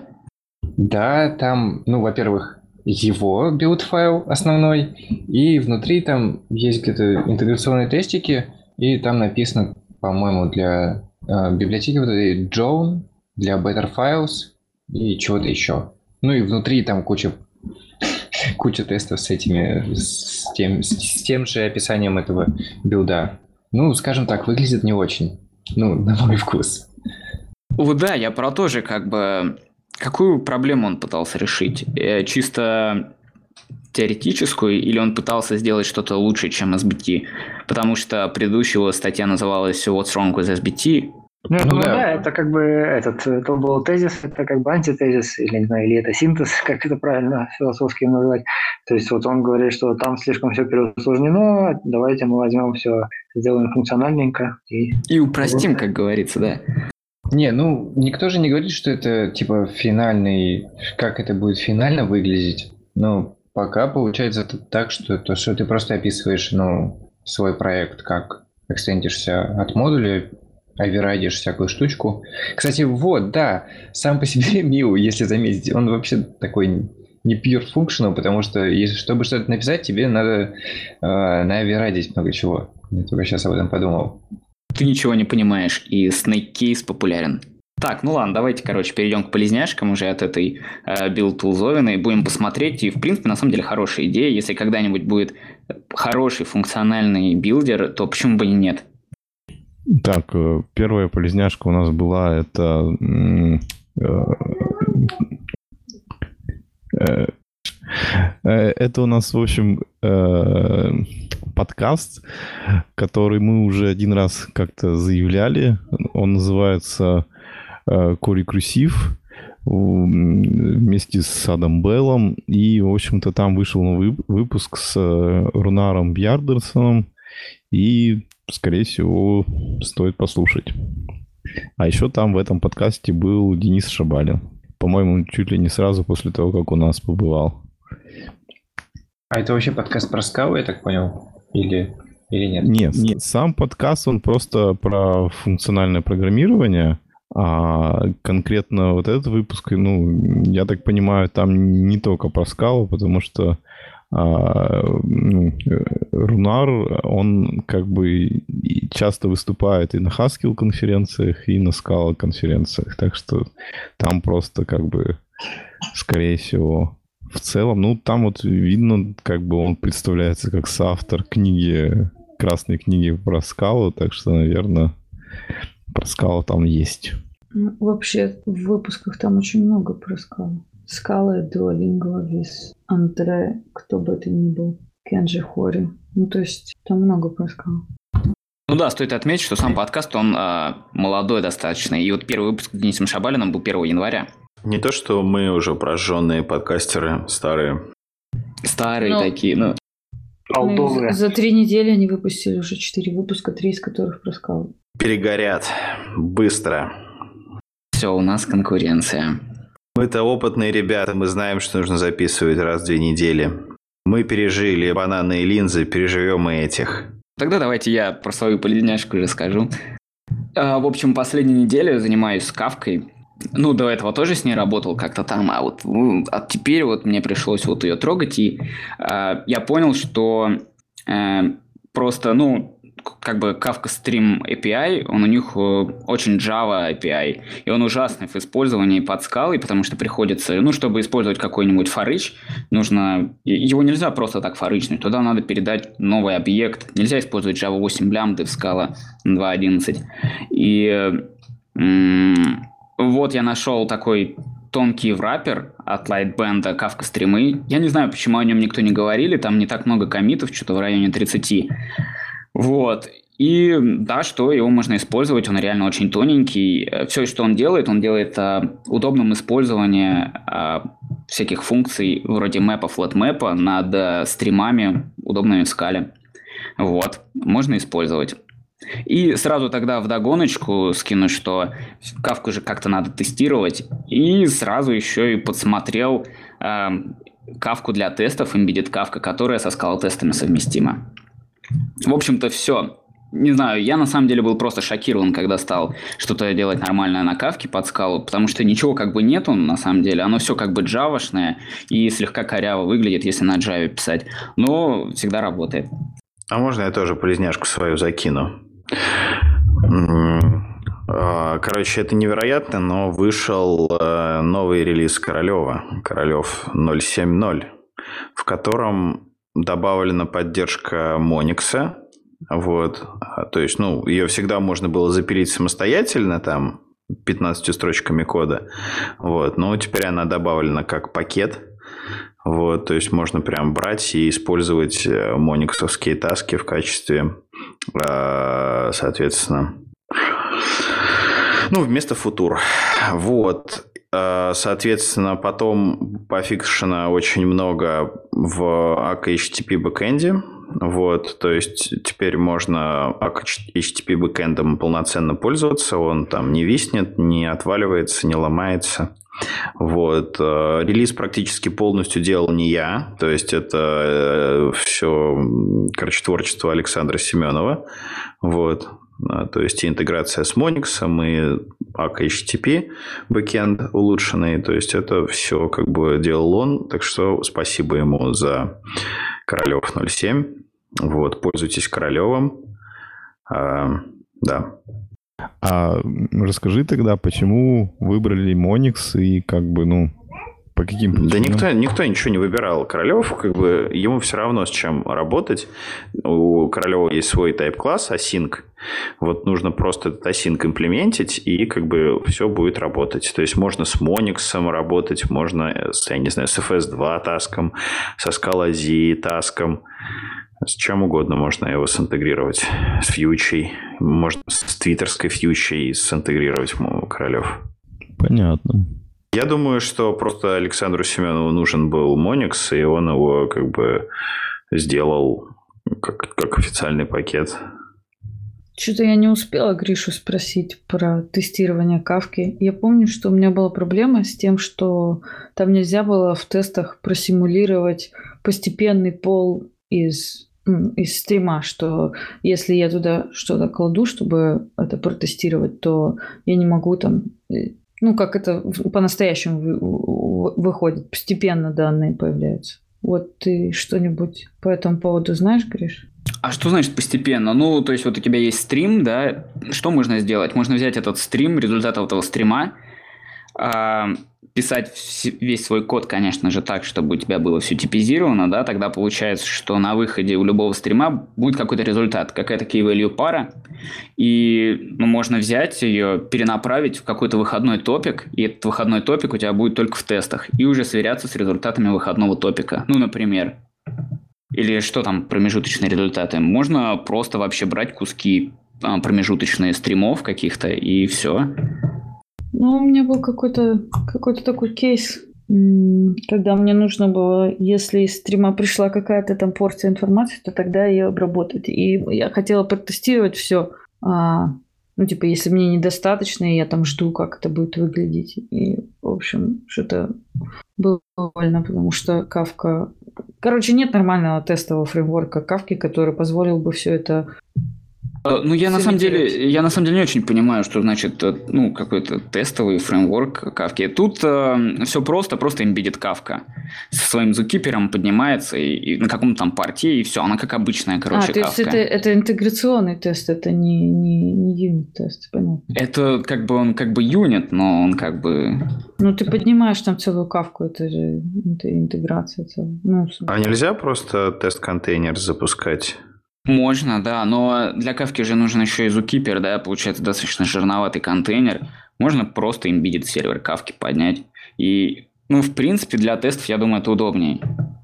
Хотя вот, э, например, э, я уже задолбал, наверное, этой Кассандрой. Вот в свое время, когда я ее тестировал, то единственным реальным выходом из ситуации было запускать... Ну, как ее протестировать? Надо было э, либо поднимать embedded Кассандру, которая очень плохая почему она плохая? Потому что она как-то медленно отрабатывает, отжирает много памяти, да, и в маленький CI она не вылезает, например, если это какой-то бесплатный Travis CI.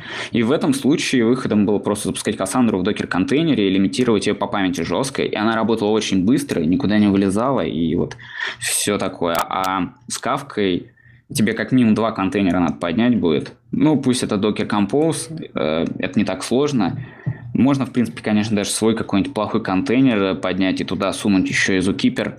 Ну, я не знаю. Вот. Ну, так просто фишка в том, что в Test Containers, ну, наверняка есть уже какой-то там пресет для кавки.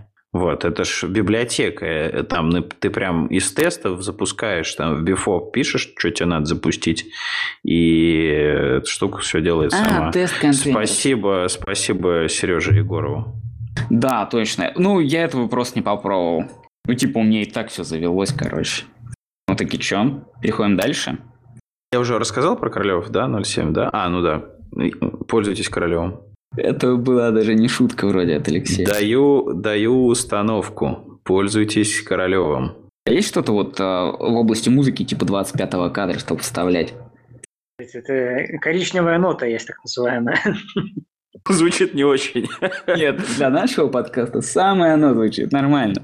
И была же это э, в свое время, там, когда-то в 60-е или когда-то там, что в эти самые в рок-н-ролл вставленные задом наперед сатанинские послания, которые влияют на психику подспудно. Ну, еще же есть аудионаркотики. Вот. Да, бинауральные всякие эти.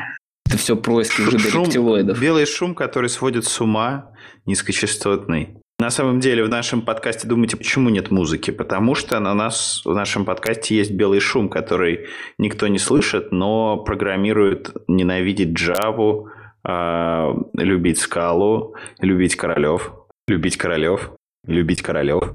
Так, а, Александр, может быть, тогда а, продолжим тогда тебя уже э, живодерствовать над тобой и, может быть, расскажешь нам о э, о правильности формально верифицированных распределенных систем? Ну, это тоже как бы система, э, в смысле, система довольно как бы обширная. Тоже буквально начал не так давно ей интересоваться.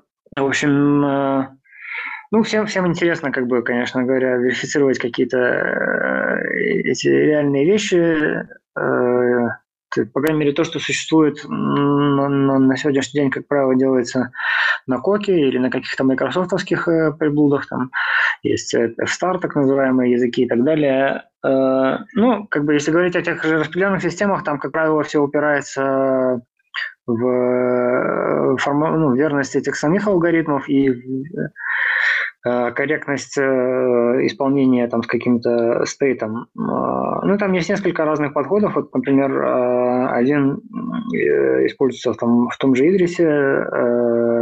Это так называемые индексированные монады, ну там точнее даже разновидность индексированных монад, то есть есть вот обычные монады, Э, которые просто там flatMap ят, грубо говоря, одну функцию на другую, а есть, э, можно как бы на вот этот flatMap еще навесить дополнительных всяких условий, э, там так называемая логика Хоара есть. Ну, в общем, смысл этого всего дела сводится к тому, что что вот эти все индексированные вещи, они не просто вот flatMap ят, они как бы сначала смотрят, что Э, вот э, какой-то вот индекс или параметр, э, который вот у нас есть на текущий момент, он должен подходить к индексу, который вот, э, должен, э, который висит на вот этой функции. То есть, грубо говоря, мы не, не что угодно можем на что угодно зафотмапить, а только вот если звезды, грубо говоря, правильно сойдутся, если вот эти э, предусловия как бы совпадают. И, соответственно, есть постусловия, то есть мы можем навесить на функцию условия, которые говорят, что вот после ее выполнения у нас вот будет либо так, либо эдак. То есть как бы э, вот при помощи вот этих зависимых типов как бы сказать, что вот перед этим будет это, после этого будет вот то-то. То есть как бы такое состояние протащить через, через тип. И э, ну, существует там разное как бы расширение этих систем, всякие там ну, различные логические, которые используются вот для верификации в том числе э, вот этих распределенных систем. То есть мы можем как бы сказать, что у нас есть вот какой-то автомат, и вот этот автомат, вот он, поскольку мы знаем, что все вот его переходы, они вот или это к этому, или это к этому, можем всегда доказать, что вот он никогда там не выйдет за какие-то рамки. Ну, в общем, там ну, есть вот разные такого рода подходы. Есть там какие-то более прозаичные вещи, например, там есть э, просто библиотеки, которые верифицируют э, тот факт, что данные там перед сериализацией, после сериализации они там не расходятся. То есть там, что если мы их сериализуем и десериализуем, то получим то же, что было на входе. Э, в общем, разные как бы компоненты. Там есть целая библиотека для, то есть, грубо говоря, целые как бы, не знаю, фреймворки для этих компонентов. Там одна из них так и называется, просто Distributed Components, распределенные компоненты. Э, и, собственно, ну, как бы все это на практике, в общем-то, работает. Недавно было, ну как недавно, уже несколько месяцев назад было, если кто-то следит за блогом, есть такой Адриана Колье, где он там пытается каждый день какую-то новую статью рассматривать. Он как раз вот на эту тему, у него был пост, э, он рассматривал статью именно об как бы вот мета-анализе вот этих э, систем верификации для распределенных, э, опять же, систем. То есть э, там довольно интересный у него результат оказался, что, в принципе, как бы то, что эти системы специфицируют, они, в общем-то, эти баги ловят. То есть вот именно в плане вот этих всех переходов состояний там и так далее, как бы ошибок не найдено, но все равно ошибки есть в системах вот Э, которые построены вот этими верификационными техниками, и ошибки эти все вылезают на краях системы, то есть на каких-то вещах, которые, грубо говоря, не были предусмотрены, что у нас там, грубо говоря, там запрос может быть там неполный там, или там где-то там у нас какой-то там буфер может переполниться. То есть вот то, что просто в модель не было вложено, там оно и падает на, по границам этой системы. То есть там, где у нас модель заканчивается и начинается реальный мир, вот это как бы самое уязвимое, кажется, место. А то есть получается, а, что стоп, еще... Стоп, стоп, стоп, стоп, стоп. А, Оля, Оля хочет э, уйти, и давай тогда, Оля, попрощайся. Спасибо, Александр, что пришел сегодня к нам в гости. Было очень интересно. Надо, конечно, еще много всего прочитать, чтобы э, ну, как-то получше можешь поддержать твою э, дискуссию, которая у нас в монолог практически перешла сегодня. Вот, всем пока. Спасибо. Услышимся пока. в следующий раз. Пока. Пока. Пока. Пока. пока. А, так, да, я о чем хотел спросить. А, то есть, э, получается, что вся суть кроется в спецификации. Если спецификация правильная, то, в принципе, можно сделать корректную э, какую-то верификацию программы. А, а нужны тесты, значит, для спецификации, получается? Ну, это как бы давний диалог, как бы всем этим методом формальным тоже уже там, наверное, не один десяток лет. И, в принципе, есть там целый а, арсенал там стандартных аргументов, э, грубо говоря. И один из них, в общем-то, это что, в принципе, если мы запихаем как бы всю систему в спецификацию, то написать спецификацию это все равно, что написать саму систему. То есть мы как бы на самом деле ничего не упростили, просто перетащили сложность из одного места в другое. Э, ну, как бы да, в принципе, это как бы валидный аргумент в том плане, что ну, конечно, там все равно там мы, то есть суть-то идеи не в том, чтобы, конечно, как бы ответ на этот аргумент, в том, что суть идеи скорее не в том, чтобы облегчить э, написание системы, а в том плане, что облегчить ее проверку. То есть, чтобы компилятор, грубо говоря, понимал в какой-то мере, что мы хотим сказать, и чтобы он как бы бил нас там по рукам, э, если мы там что-то пытаемся сделать не то. Вот. Но, как бы, да, все сводится к тому, как бы, кто, кто верифицирует эти спецификации. То есть, ну, сейчас, как бы, идея такая, что они достаточно там простые или модульные, чтобы можно было их там глазами как-то проверить. Но, возможно, в будущем надо будет там системы, которые э, верифицируют как бы по частям, что вот эти спецификации там правильно как-то составлены или из частей, то есть какие-то такие мета-верификаторы. Ну, как бы это все как бы бы, непонятно, как бы как это все будет выглядеть. Оно просто риски в какое-то другое место пытается все сместить в реальности.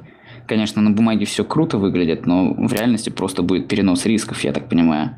Нет, ну, в целом там та же статья, как бы, э, про вот эти распределенные верификации, она говорит, что, в общем-то, ну, свое слово она держит, то есть там, где, э, то есть те ошибки, которые там вылезают, там, там они даже приводят там тот же Zookeeper в пример, то есть там в этих системах такого рода ошибки не вылезают, но вот вылезают, э, грубо говоря, интеграционные ошибки. А, ну, то есть, например, если то есть у нас тот же Zookeeper или какой-то Hadoop, и в общем, мы закинули какую-то программу выполняться, и получилось так, что у нас ходу по разных версиях на разных машинах, и прувер тогда заварится и завалит валидацию, хотя программа вроде нормальная. Ну, там не совсем так, ну, как бы, да, похожая идея. То есть в, плане, в том плане, что как бы ну, внутри как бы самой модели все эти протоколы, они все сходятся, все красиво, да, но там даже если там банально э, у нас там пришла какой-то мусор на вход, в который мы не подумали, что он может прийти, то он может там завалить систему. То есть вот в таком даже роде. Интересно, понятно. Или там мы, грубо говоря, где-то посчитали, что там сеть, она достаточно надежна, а оказалось, что она там отвалилась на дольше, чем мы ожидали, и там из-за этого тоже все нарушилось. То есть чисто какие-то вот такие проблемы на, на стыке с внешним миром, как бы они оказываются, все равно, все равно есть. Но, по-моему, для верификации протоколов уже немножко другие вещи используются. Так что мне кажется, что баги на уровне протокола, они... Протоколы можно считать верифицированными достаточно. Нет, ну это же как бы целый подход. То есть вот у нас есть фреймворк, при помощи которого мы можем писать вот эти верифицированные протоколы. То есть это вот именно фишка вот в том, что они корректные должны быть по построению. Все, понял. Очень классно. Ну что, давайте дальше. А что дальше? А, а кстати, про верификацию тут вспомнил, мне рассказывали, что там есть вообще чуть ли не целое направление, э, где начинают с верифицированного компилятора C, и там уже стек верификаторов, ну, написанных на этом идет. И типа идеальный мир такой. Ну, компилятор C верифицированный тогда, это как бы один из таких флагманских этих продуктов. Э, Компцерт он называется, он тоже на том же коке написан. В принципе, вот даже если почитать вот тот же Software Foundations, который я уже рекламировал, там, в принципе, рассказывают, как что-то такое, э, как, как простенькую версию этого написать, то есть как, как написать, э, грубо говоря, модель, которая и доказывает для нее какие-то свойства, э, которые э, занимаются там трансляцией из одного языка в другой. То есть там есть такого рода вещи. Вот. Но что касается какого-то экосистемы на нем построенной, я, честно говоря, даже не знаю. Возможно, что-то такое действительно есть, потому что тема как бы известная, наверняка что-то пытались сделать. Так, ну давайте тогда дальше переходить. Вот. Эм, Александр, как ты вообще э, готов еще продолжать разговор ну, я могу как бы про космические корабли, как бы бороздящие просторы зависимых типов немножко обсудить. Ну, другое дело, что, как я говорю, я все-таки не, не занимаюсь этим, как бы мое больше как хобби, наверное. Поэтому я не могу, там, у меня нету PhD по зависимым типам и э, строго уверенно я там не могу что-то утверждать. Но вот какие-то такие эти, э, какие-то факты там какие-то могу поделиться. Скажи, когда зависимые типы станут мейнстримом? Когда каждый школьник будет писать э, с помощью зависимых типов надежные программы, которые не будут ломаться? Через 20 лет. На самом деле не знаю. Э, ну, как бы есть э, люди, которые говорят, что вообще их надо выкинуть, эти зависимые типы, они там слишком все усложняют и привязывают одно к другому. Достаточно, ну или там нужно развивать направление, э, грубо говоря, там модул чекинга, когда мы проверяем там не, не от и до, а там просто какие-то интересующие нас свойства. Это гошники, что ли? Гошники так говорят? Скорее сишники, наверное, даже, чем гошники. Ну, такие люди, да, из каких-то таких системных областей, которые э, говорят, что вот мы там лучше написать какую-то штуку, которая вот уже ищет какие-то по каким-то там эвристикам или по каким-то там, по какой-то базе э, уязвимости какие-то вещи, нестыковки в уже существующем коде, чем пытаться там...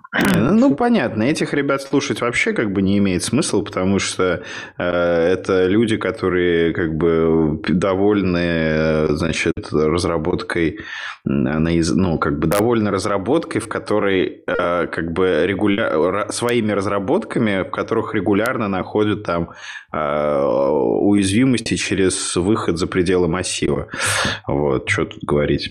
Ну да, как-то так. Но если брать зависимые типы, то, ну, мне кажется, ну, во-первых, Microsoft тут довольно сильно последние, там, не знаю, сколько лет, там у них есть набор, там, те же F-Star, вот этот я упоминал, там есть еще Лин есть, э, вот он тоже такой новый Терем Брувер. Ну, как бы тут еще проблема в том, что э, что мы хотим там с помощью их доказывать. То есть э, все-таки доказательство муторная штука, и э, должно накопиться, наверное, какой-то опыт, какое-то количество там тех же библиотек, каких-то компонентов, из которых мы должны это собирать. Там есть люди, которые там хотят заниматься там, гомотопическими теориями типов там, или доказательствами там, для каких-то э, дифференциальных уравнений, я не знаю, там, как чисто математические какие-то вещи, там, теоретическая физика и так далее, как бы, которые вот именно в этом направлении копают. Там, вот как бы вот если брать какой-то язык, там, который э, нужно, хотим использовать для каких-то системных вещей, то это вот э, или вот эти майкрософтовские вещи, или вот опять тот же Идрис. То есть, ну, как бы нужно определиться, наверное, с направлением, куда прикладывать эти методы. Так, ладно, ребят, если вы не против, я еще немножко помучу э, Сашу, вот. И мне очень интересно, что за session types.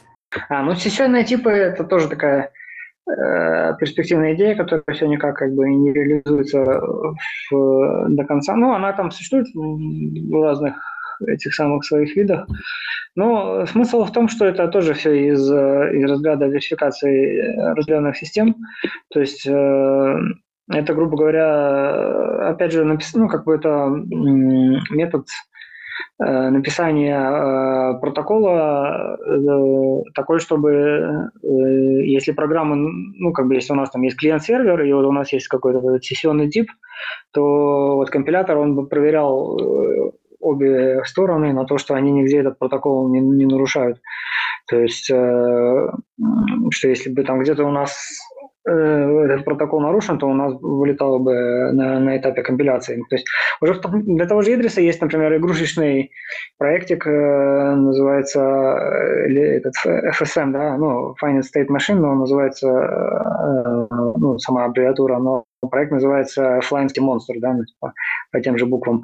Э, ну и фишка там в том, что там, это как бы type провайдер, то есть ну какая-то, грубо говоря, там макрос, который читает э, CSV-шку с протоколом, ну который протокол тоже там задает какой-то мат, то есть мы из такого-то состояния можем перейти в такое-то, вот, и затем проверяет там э, твою программу, что она нигде через этот э, протокол нигде не нарушает. Вот как бы э, есть такой игрушечный проект, там он был написан для какой-то презентации.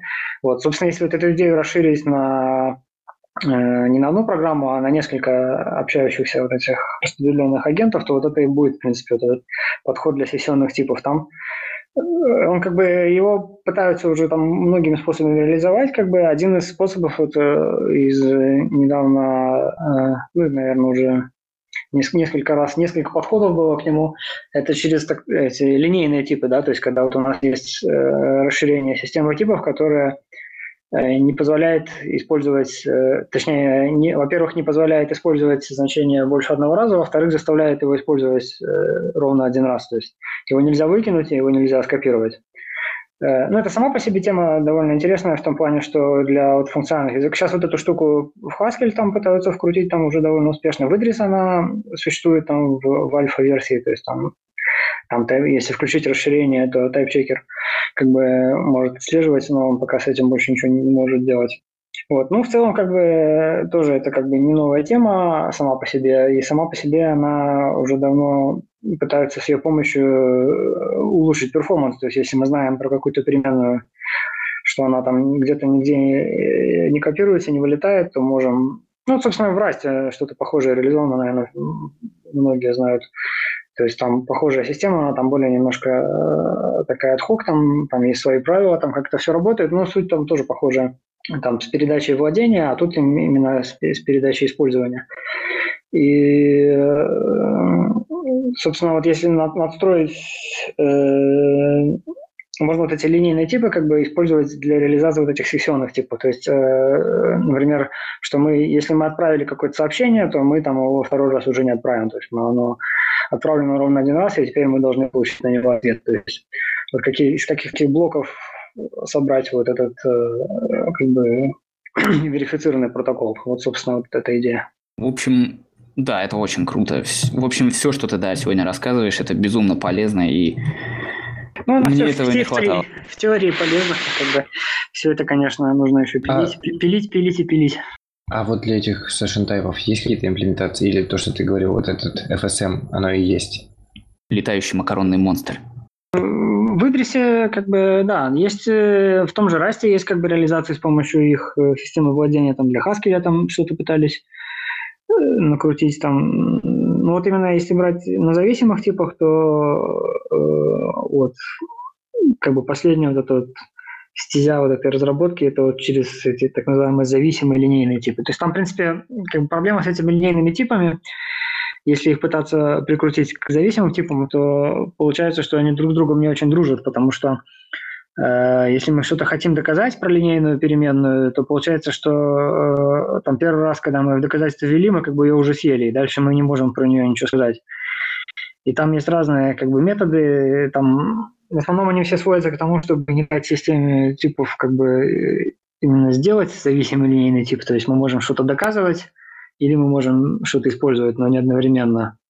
Вот. Есть там метод, когда мы можем аннотировать его, что можем, мы можем его как бы один раз использовать, и дальше мы можем про него э, только думать, то есть мы можем использовать его только в доказательстве. Ну, там разные, короче, всякие расширения вот эти, чтобы вот эти два, два вида типов как бы тип, типа типов бились друг с другом. Вот. И, э, соответственно, как бы сама по себе эта тема еще как бы сырая, а еще чтобы попытаться на ней еще что-то реализовать, это как бы еще следующая степень сырости. А это вообще как, как выполняется? Это типа как настройка компилятора или это пост, ну, постфактум она проверяется? Ну, потому что в Идрисе же нет линейных типов, ну, вообще. Нет, в том-то дело, что есть. Вот добавили э, там буквально несколько месяцев назад вот именно расширение. Ну, да, это все компилятор, естественно, должен проверять, и это все расширение компиляторов. То есть э, там идея в том, что ну, там, на каждую переменную у нас вот вешается дополнительная аннотация, и есть там правила, по которым там, если оно с левой стороны функции, с правой стороны функции, она там уже не может Э, ну, как бы, если она уже использована с этой стороны, то, значит, результат, э, если аргумент там может быть использован только один раз, то и результат может быть использован. То есть она как бы протаскивается через функции. Есть там правило вот этого протаскивания линейности. Но в целом, да, это все должно быть реализовано именно на уровне компилятора, и в том-то как бы идея, чтобы компилятор ловил как можно больше. Естественно, как бы само по себе ну, чисто тайпчекинг как бы это мало что дает. То есть если мы хотим какие-то практические профит этого иметь, то неплохо бы еще и чтобы рантайм про это как-то знал, чтобы э, там, ну, в том же Идрисе, например, там есть рантайм, который, в котором есть там такой простенький сборщик мусора, то есть было бы неплохо, если бы до рантайма тоже доходила эта информация, что ага, вот эта переменная у нас как бы на особом счету, поэтому ее там можно не garbage collect ить, а сразу там стирать после этого этапа, ну и так далее и тому подобное. Круто. Ну да, линейные это типы и темы крутые, что можно даже, в принципе, можно и не использовать гарбач коллекторы. Просто его один раз использовали и все, выкинуть его. Ну это если все как бы линейно. Нам тоже возникают проблемы, если у нас там все линейно, как писать программы. То есть, ну, видимо, на практике будет какой-то интерплей. То есть в том же расте, насколько я знаю, там как только какие-то появляются нетривиальные проблемы, они там заворачивают это все в, там, в референс-каунтеры, которые тоже там, по сути, разновидность garbage коллектора. Так, ладненько, в общем. Э, ребят, э, в общем, я так думаю, что мы уже приличное время записываемся, и некоторым нашим э, ведущим уже требуется идти по своим важным делам. Вот. И, может быть, давай тогда подытожим как-то, давай закругляться как-то, может быть, хочешь чего-нибудь добавить и сказать? Извини, ну, что мы так резко, попиар... да, как-то... Попиарить, может, что-то. Ну, конечно же, используйте королев. Е.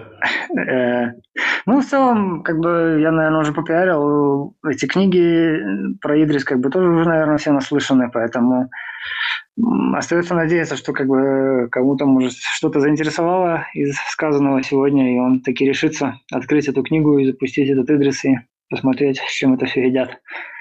И тебе огромное спасибо. Еще дофигища чего ты можешь нам рассказать, потому что вот тут у нас в карточках висит еще много всяких непонятных штук, даже название прочитать сложно. Вот. Эм, В общем, да, с вами был подкаст «Клалас». Эм, Подписывайтесь на нас в Твиттере, в Инстаграме, хоть у нас нету Инстаграма, э, будьте нашим патроном. И вот и все, с вами были его ведущие Помачин Григорий из города Москвы. А, Фомкин из Орла. Евгений Токарев из Екатеринбурга. Чушев Вадим из Казани. Всем пока.